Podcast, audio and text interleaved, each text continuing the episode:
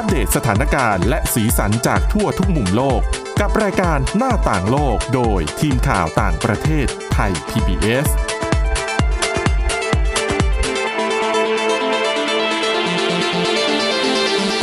สวัสดีค่ะคุณผู้ฟังต้อนรับเข้าสู่รายการหน้าต่างโลกค่ะ วันนี้เราก็มีเรื่องราวที่น่าสนใจเช่นเคยนะคะ มีทั้งเรื่องของหน้ากากอนามัยเราจะพันเนี้ยเราจะพาไปรู้จัก คนแรกของโลกที่คิดสร้างหน้ากากอนามัยขึ้นมานะคะ ซึ่งวันนี้นะคะพบกับคุณทิพย์ตะวันธีรนัยพงษ์และดิฉันสวรักษ์จากวิวัฒนาคุณค่ะ สวัสดีค่ะค่ะ ก็น่าสนใจเหมือนกันเนาะกลายเป็นว่าทุกวันนี้หน้ากากอนามัยอะคือหนึ่งในของใช้จำเป็นในชีวิตประจำวันนะคะ ต้องมีออกจากบ้านไม่ได้นะคะ คืออย่างสมมติอะไม่สมมุติสิ อย่างดิฉันเนี่ยต้องใช้ระบบขค่ะนส่งสาธารณะอืม เดินทางไปไหนมาไหน ถ้าไม่มีหน้ากากนะคะชีวิตลำบากทันที เพราะว่าจะขึ้นรถไม่ได้อืมเขาไม่ให้ขึ้นค่ะ แล้วก็ตอนนี้หน้ากากอนามัยก็กลายเป็นสิ่งที่คนทั่วโลก เริ่มยอมรับแล้วนะคะแม้ว่าในช่วงแรก ๆ ที่มีการระบาดของโควิด -19 เราจะได้ยินข่าวว่าหลายประเทศในยุโรป คนเขาไม่ค่อยเชื่ออืมไม่ค่อยให้ค่ากับการสวมหน้ากากอนามัย แต่ตอนนี้สถานการณ์มันก็ดีขึ้นแล้ว ดังนั้นวันนี้เราจะพาไปรู้จัก คนที่พัฒนาหน้ากากอนามัยเป็นคนแรกของโลกนะคะ แล้วก็ต้องดีใจนะ เราต้องภูมิใจนะ เพราะว่าเขาเป็นคนเชื้อสายเอเชียค่ะนะคะ ชื่อนะคะ คือท่านเป็นคุณหมอนะคะ ชื่อวูเหลียนเต้ จากนี้ไปจะขอเรียกชื่อคุณหมอว่าคุณคุณหมอวูแล้วกันนะคะ ง่ายๆ คุณหมอวูเนี่ย เกิดที่ปีนังในปี 1879อืม ย้อนไปก็นานเหมือนกันนะ ใช่ค่ะ แล้วคุณหมอเนี่ยก็คือเป็นคนที่เรียนเก่งมากนะคะได้ทุนการศึกษา แล้วก็กลายเป็นนักศึกษาเชื้อสายจีนคนแรก ที่ได้รับปริญญาทางการแพทย์จากมหาวิทยาลัยเคมบริดจ์แล้วก็ได้รับรางวัลที่แสดงถึงความประสบการการประสบความสำเร็จนะคะในสาขาวิชาชีพแพทย์เนี่ยมากมายค่ะ ทีนี้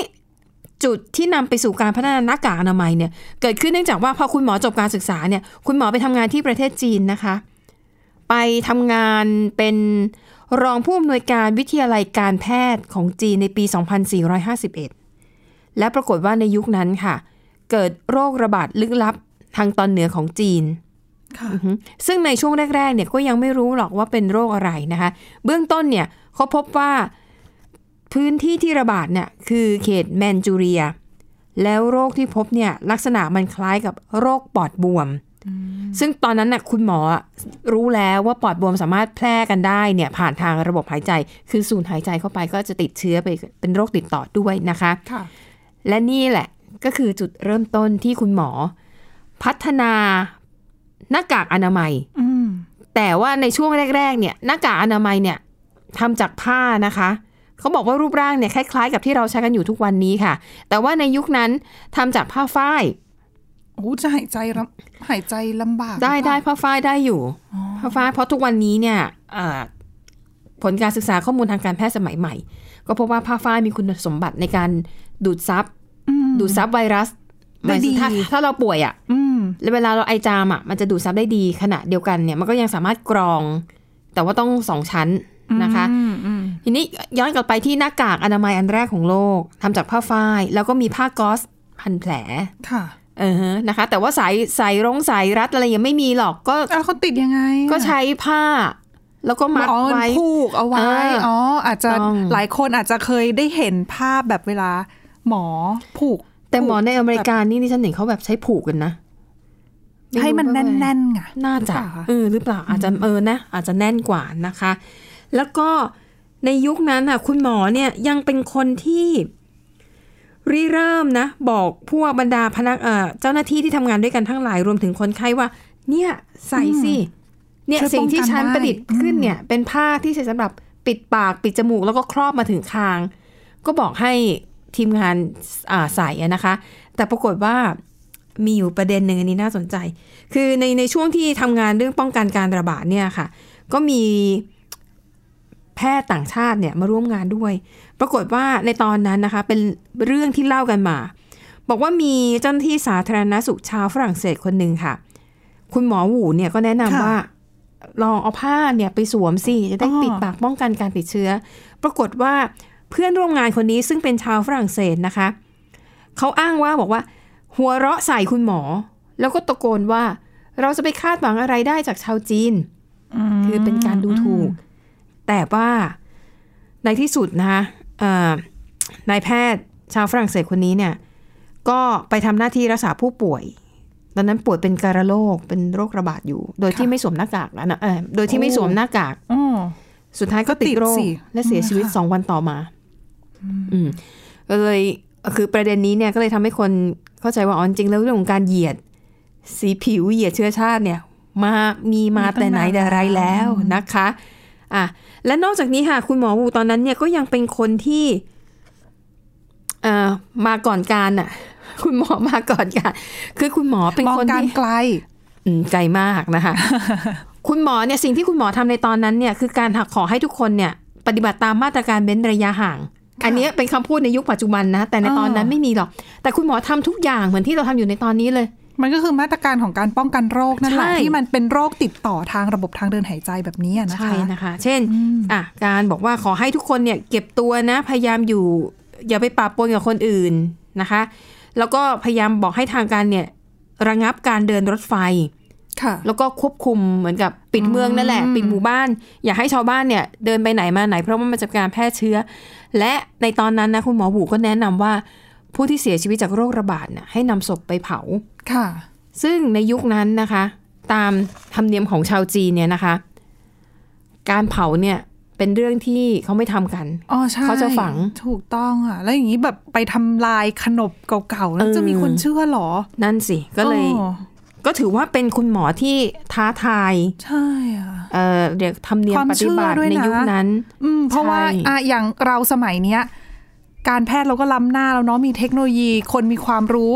เยอะมากมายเป็นเรื่องของการป้องกันโรคแบบเนี้ย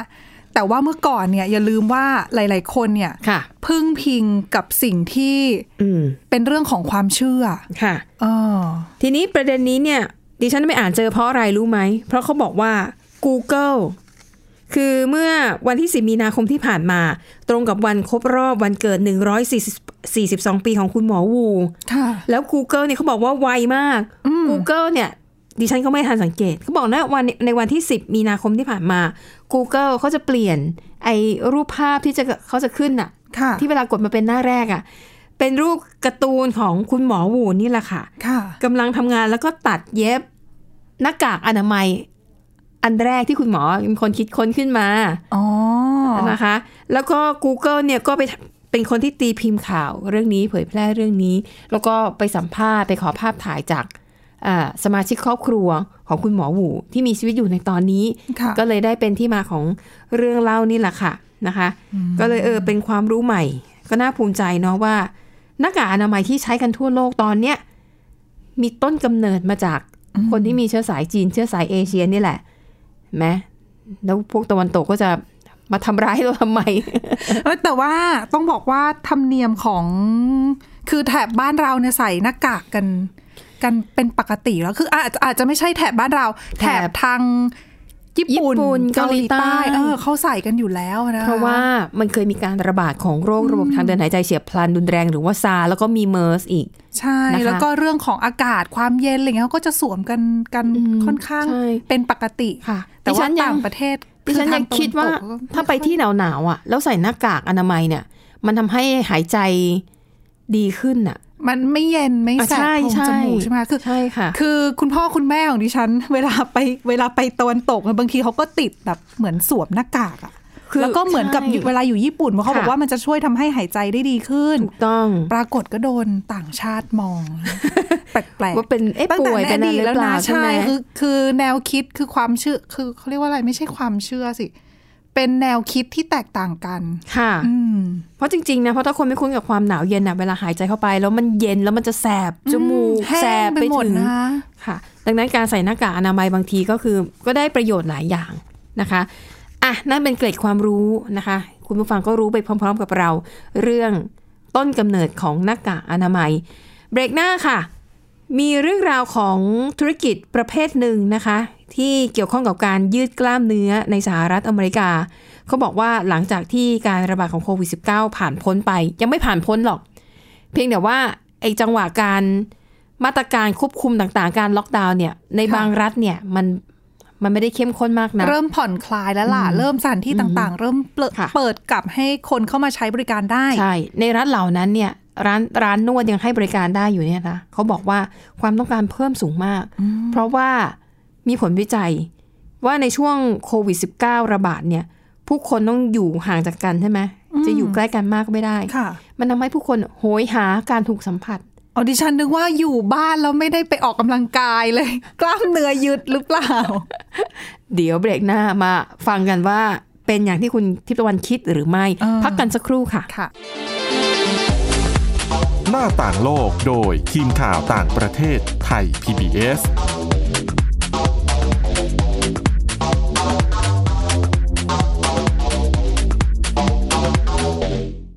เพียงแค่มีสมาร์ทโฟน ก็ฟังได้ Thai PBS Digital Radio สถานีวิทยุดิจิทัลจากไทย PBS เพิ่มช่องทางง่าย ๆ ให้คุณได้ฟังรายการดีๆ ทั้งสดและย้อนหลังผ่านแอปพลิเคชันไทย PBS Radio หรือเวอร์ไบเว็บดอทไทยพีบีเอสเรดิโอคอมไทยพีบีเอสดิจิทัลเรดิโออินฟอร์ทนเมนต์ for all Thai PBS Application on Mobile ให้คุณเชื่อมโยงถึงเราในทุกที่ทุกเวลา ได้สัมผัสติดตามเราทั้งข่าว รายการ รับชมรายการโทรทัศน์ และฟังรายการวิทยุที่คุณชื่นชอบ สดแบบออนไลน์สตรีมมิ่ง ชมรายการย้อนหลัง ข้อมูลกิจกรรมไทย PBS ร่วมเป็นนักข่าวพลเมือง รายงานข่าวกับเรา และอีกหลากหลายฟังก์ชัน ให้คุณดาวน์โหลดได้ฟรี ทุกระบบปฏิบัติการ ติดตามข้อมูลเพิ่มเติมได้ที่ www.thaipbs.or.th/digitalmedia ราะวิทยาศาสตร์อยู่รอบตัวเรา มีเรื่องราวให้ค้นหาอีกมากมาย เทคโนโลยีใหม่ๆ เกิดขึ้นรวดเร็วทำให้เราต้องก้าวตามให้ทัน อัปเดตเรื่องราวทางวิทยาศาสตร์ เทคโนโลยี และนวัตกรรม ที่จะทำให้คุณทันโลก กับรายการ s c i e n t e c h ทุกวันจันทร์ถึงวันศุกร์ทางไทย PBS Radio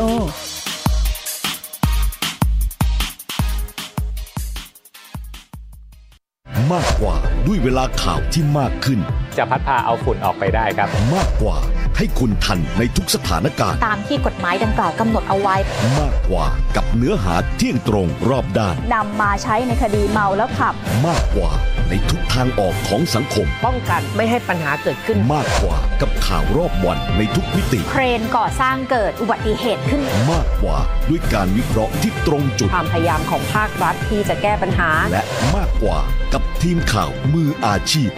ข่าวไทย PBS ให้คุณได้มากกว่า หน้าต่างโลกโดยทีมข่าวต่างประเทศไทย PBS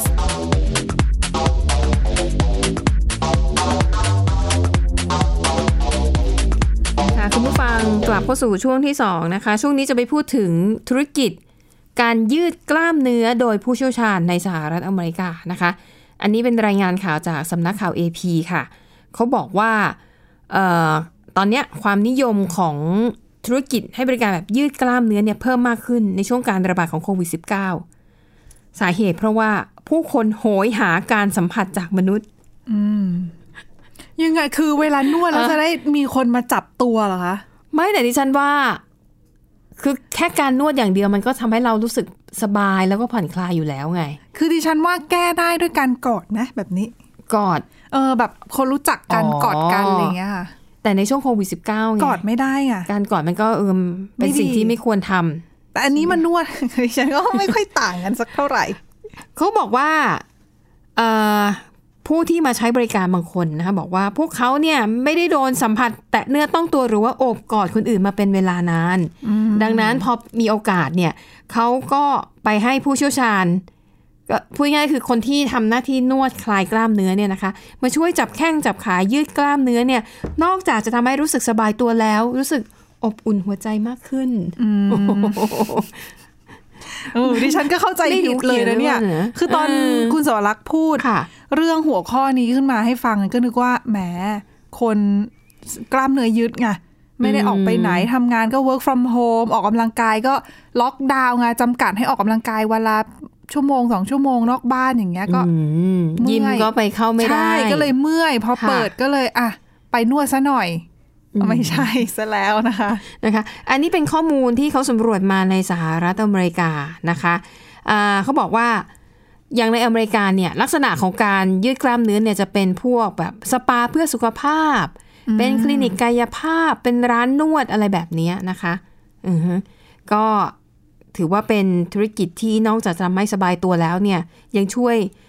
ฟื้นฟูเยียวยาจิตใจด้วยค่ะนะคะ แล้วก็ราคาก็ไม่ไม่ถูกนะอืม เขาบอกต่างในประเทศนวดแพงใช่มากใช่นะการยืดกล้ามเนื้อโดยผู้เชี่ยวชาญในสหรัฐนะคะ มีค่าใช้จ่ายประมาณอ่า25 นาทีเนี่ยนะคะ25 นาทีจะเสียค่าใช้จ่ายประมาณ 50 ดอลลาร์สหรัฐ หรือประมาณ 1,500 บาท บ้านเราเท่าไหร่อะดิฉับ้านเราก็ไประมาณนวดชั่วโมงละ ถึงว่าเวลานักท่องเที่ยวต่างชาติมาเมืองไทยจะชอบไปร้านนวดนะ300ถูกแล้วก็ตามแบบแหล่งท่องเที่ยวอะค่ะ มีร้านนวดเต็มไปหมดเลยนะคะ คือของไทยนี่ถือว่าถูกมากอืมนะคะ ดูสิของเขาว่า25นาที1,500บาท ถ้าเป็นบ้านเรา2ชั่วโมงครึ่งอืมมีแถมอีกนะคะอ่าแล้วก็แน่นอนนะคะ แต่ว่าการเป็นคนที่จะทำหน้าที่เป็นผู้เชี่ยวชาญด้านการยืดกล้ามเนื้อในอเมริกาเนี่ยเขาต้องมีใบรับรองม ต้องผ่านการฝึกอบรแต่มว่ามาบ้านแล้เราวบ้านเราก็ต้องมีหรือเปล่า คืออย่างกรณีที่ดิฉันเห็นว่าค่ะคนไทยอย่างเงี้ยถ้าสมมุติว่าจะไปนวดที่ต่างประเทศก็ต้องต้เหมือนมีใบรับรองถูกต้องอืมนะคะอะแล้วก็อะไปอีกเรื่องหนึ่งเป็นเรื่องเบาๆขำๆนะคะ แต่ว่าอ่านแล้วก็งงดีเหมือนกัน ก็คือเป็นเรื่องของอายการท่านหนึ่งนะคะ ในสหรัฐอเมริกาอยู่ที่เอ่อเมืองฟิลาเดลเฟียค่ะ เขาชื่อเกรกชอ คุณเกรกชอเนี่ยนะคะ ก็คือมีอาชีพเป็นทนายเป็นอายการค่ะอายการนี่รู้กันดีอยู่แล้วว่ารายได้สูงมากนะคะเอ่อคุณเกรกชอเนี่ยในรายงานค่ะบอกว่าเขามีรายได้ปีละประมาณ3ล้าน7แสน6หมื่นบาท ปีละประก็คือเดือนละประมาณ3แสนกว่าบาท นี่เงินเดือนอย่างเดียวนะ แต่ปรากฏว่าคุณเกรกชอเนี่ยนะคะ ไปทำความผิดเข้าอย่างหนึ่งค่ะ จนทำให้ถูกลดตำแหน่งลงมา ทางวินัยด้วยหรือเปล่าคะแบบนี้ จริง ๆ เขาต้องโดนไล่ออกนะ แต่เนื่องจากเป็นคนที่มีประวัติการทำงานเนี่ยดีมาก แล้วก็ไม่เคยทำผิดอะไรมาก่อนอืมแล้วก็แบบมีผลงานอะเป็นคนโดดเด่นคนนึงเลยอะแต่ว่ามาทำผิด สิ่งเนี้ยคืออะไร หลายคนที่ฉันเชื่อว่าอยากรู้นะ คือเขาเอาเวลางานอะอ่าไปรับจ็อบจ็อบจ็อบพิเศษผิดกฎหมายหรือเปล่าจ็อบมันไม่ผิดกฎหมายแต่มันไม่ถูกต้อง เพราะว่าแค่เอาเวลางานประจำอะไปใช้ทำอย่างอื่นอะ ก็เพราะไม่อายไม่คการวรนี่แล้วถือว่าเป็นเจ้าหน้าที่รัฐเหมือนกันนะคะใช่แล้วเงินเงินเดือนถือว่าสูงนะอืมแต่ที่แปลกกว่านั้นคือ ไอ้จ็อบที่เขาไปรับเนี่ยนะคะ มันคืออาชีพขับรถส่งอาหารตามบ้าน หรือที่เรารู้จักกันฟู้ดเดลิเวอรี่นั่นเองอืมทำไมอะ คือว่างเหรอ ไม่ว่าง ใช่ไหมล่ะดิฉันว่างานอายการก็น่าจะหนักเพราะอย่างที่งานบอกด้านไงกฎหมายเนี่ยเหนื่อยนะ คือดิฉันว่าถ้า อะเลิกงานไม่มีอะไรหรือเออช่วงนี้ไม่ค่อยค่ะมีคดีอะไรรู้สึกแบบเออเหงาเหงาๆออกไปขับรถหารายได้เสริมทำได้ ซึ่งคุณเกรกชอนเนี่ยก็บอกยอมรับผิดนะ แล้วก็บอกว่าช่วงแรก ๆอะที่ทำอะ คือทำหลังเครียดใช่ไหมหลังเลิกเวลางานอ่าทำตอนกลางคืนบ้าง หรือว่าค่ะวันหยุดเสาร์ที่ที่ไม่ได้ไม่ได้ไม่ได้ทำงานประจำอะ แต่เหมือนกันหลังๆไงไม่รู้คุณคุณเกรกชอนไม่ให้เหตุไม่ยอมพูดเหตุผลที่แท้จว่าริงทำไมถึงไปขับใช่ไหมคะใช่เพราะหลังๆอะก็เริ่มขยับ อะจากหลังเวลางานขยับมาทำในเวลางาน อันนี้แหละอ๋ออันผินี้ดคือผิดอืมอืมเขาก็เลยแบบจริง ๆ นี่ถ้าเป็นคนอื่นเนี่ยโดนไล่ออกแล้วนะ แต่เขาบอกคุณเกรกชอนเนี่ยนะคะ เป็นคนที่มีประวัติการทำงานดีมาก เป็นคนที่ริเริ่มวางกระบวนการต่างๆ ที่ทำให้เอ่อการทำงานเนี่ยสามารถดำเนินคดีกับผู้ที่กระทำความผิดตามกฎหมายได้ดีมาก หรือว่าบางคนเขาคือ บางคนเนี่ยเขาก็จะรู้สึกว่าการได้ขับรถเนี่ยเป็นเป็นช่วงเวลาผ่อนคลายไม่ต้องนึกคิดอะไรมากด้วยไงใช่ได้นึกนู่นนี่นั่นได้หรือเปล่าเลยทำให้มีไอเดียในก็เป็นการไปได้สร้างสรรค์ผลงาน หรืออาจจะได้ในแบบตำแหน่ง ได้ไปนู่นไปนี่ซึ่งปกติอาจจะไม่ได้ไป หรือว่าร้านอาหารบางแห่งอาจจะไม่เคยไป แต่ว่าที่ได้ไปเพราะว่าต้องมาขับรถส่งอาหาร จริง ๆ นี่อาจจะเป็นให้ให้คิดแบบอีกแบบหนึ่งคือค่ะทำงานนอกนอกหน้าที่ไงคือเหมือนกับ ปลอมตัวเป็นอ๋อคนเป็นสายส่งอาหารสืบอะไรอย่างนี้ใช่เป็นสายคอยไปดูว่าเอ๊ะลาดราวเป็นยังไงนะในพื้นที่นะ ปลอดภัยหรือเปล่าค่ะเออแต่ปัญหาคือคุณเกรกชอไม่ยอมบอกเหตุผลให้เรารู้ไง เราก็อยากอ่ารู้รู้เหมือนกันว่าเอ๊ะดียังไงเนี่ย เป็นอายการเงินเดือนสามแสนกว่านั่นสิคะนะคะ ทีนี้ไปดูกันเอ๊ะหรือรายได้ดีอ๋อนั่นสิคะคืออาจจะแบบล็อกดาวน์ช่วงนี้ก็อ๋อใช่ความต้องการใช้สูงอ๋อนั่นสิคะค่ะอ่าแต่ว่าบริษัทที่คุณเกรกชอไปทำงานเนี่ย เป็นเป็นบริษัทแบบเป็นท้องถิ่นนะ ไม่ไม่ได้เป็นแบบเป็นแอปพลิเคชันชื่อดังแบบที่มีอยู่ในเมืองไทยนะคะเหมือนเป็นค่ะแอปพลิเคชันท้องถิ่นในนั้นเขาบอกว่าค่าแรงเนี่ยนะคะ ก็คือส่งอาหารแต่ละเที่ยวเนี่ย จะได้เงินประมาณ 60ถึง300 บาทต่อเที่ยวหกสิบถึง300 บาทต่อเที่ยว ไม่เยอะนะสำหรับอเมริกาใช่ไหมอืมแต่ว่าถ้าสมมติวันหนึ่งเราจะได้สักกี่เที่ยวอะก็แล้วแต่ความขยันไงอืม นะคะ แล้วนอกเหนือจากเนี้ยอะคุณอาจจะได้ทิปจากลูกค้า อ๋อ ดิฉันว่าจะหวังพึ่งตรงทิปหรือเปล่า เดี๋ยวนะเขาเงินเดือนสามแสนอ๋อลืมไปลืมไป และนอกจากนี้นะคะ คือทางบริษัทเนี่ยเขาจะมีการให้คล้ายๆ เบี้ยขยันละกันพูดง่ายอ่วิ่งเยอะหน่อยก็ๆได้อ่าวิ่งเข้าเป้าหน่อยก็อาจจะได้อ่าแบบเงินเงินพิเศษเพิ่มนะคะค่ะ เอาแหละ แต่สิริรวมแล้วนางรายได้มันไม่มันไม่มีทางที่จะเงินเดือนสูงเท่ากับอายการได้หรอกนะคะอ่าเฉลี่ยแล้วเนี่ยการทำงานเป็นพนักงานส่งอาหาร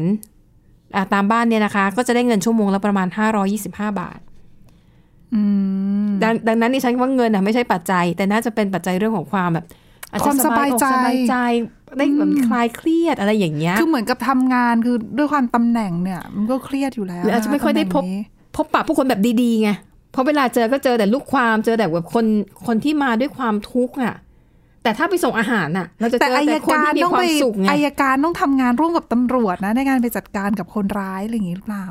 ก็นี่ไงดิฉันถึงว่า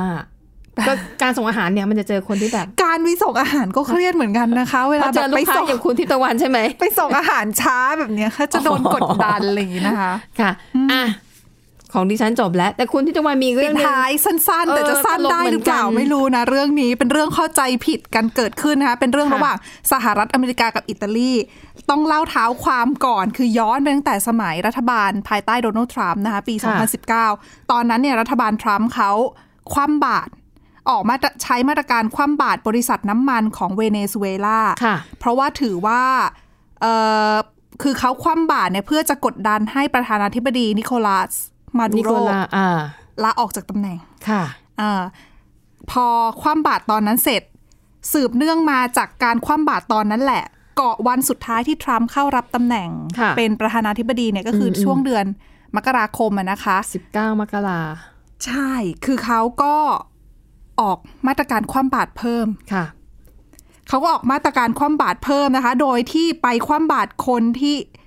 คนที่บอกว่ามีส่วนเกี่ยวข้องกับการละเมิดมาตรการคว่ำบาตรเดิมอ๋ออ่าอ่าเออแล้วค่ะหนึ่งในนั้นที่โดนคว่ำบาตรเนี่ย เป็นชาวอิตาเลียนคนหนึ่งนะคะค่ะชื่อว่าอเลสซาอเลสซานโดร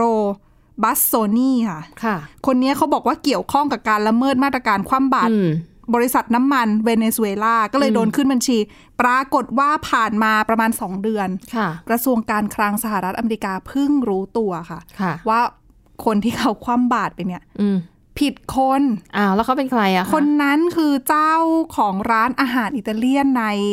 เวโรนานะคะซึ่งไม่ได้ที่ตาลีเกี่ยวข้องอะไรกับการไปไม่เกี่ยวไม่เกี่ยวละเมิดการคว่ำบาตรแต่อย่างทั้งสิ้นใช่แค่ก็ทำอาหารขายอยู่ถูกฉันต้องดีค่ะแล้วก็ก็โดนเลยคว่ำบาตรถูกต้องเขาก็เลยอะ ยกเลิกมาตรการคว่ำบาตรคือถอดชื่อเขาออกจากบัญชีดอืมำก็อะตอนนี้ก็ทำธุรกิจอะไรในสหรัฐอเมริกาได้แล้วนะคะ แต่เนื่องจากว่าเป็นก็คือเป็นผู้ประกอบการรายรายย่เล็อยกใช่ๆไม่ได้ดังนั้รับนผลกระทบอะไรเขาก็ไม่ได้เจอปัญไม่หาได้อะไรมาก ไม่ได้ทำสปาเกตตี้ส่งออกไปคิวบาอะไรโอ้ออันย่างนั้นจะนี้กลายเป็นเรื่องใหญ่นะคะ กลายเป็นว่าค่ะอะเขาก็ ทำอาชีพไม่ได้นะอืมสูญเสียผลประโยชน์ทางด้านเศรษฐกิจด้วยนะคะ ก็ถือว่าเป็นเรื่องผิดฝาผิดตัวไป แต่โชคดีที่ไม่ได้มีความเสียหายร้ายแรงเกิดขึ้นใช่นะคะค่ะและทั้งหมดนี้ก็คือเรื่องราวนะคะ ที่ทีมข่าวต่างประเทศนำมาเสนอค่ะ วันนี้หมดเวลาแล้วขอบคุณสำหรับการติดตาม เราสองคนพร้อมด้วยทีมงานลาไปก่อนพบกันใหม่ในตอนหน้า สวัสดีค่ะ สวัสดีค่ะ Thai PBS podcast. View the world via the voice.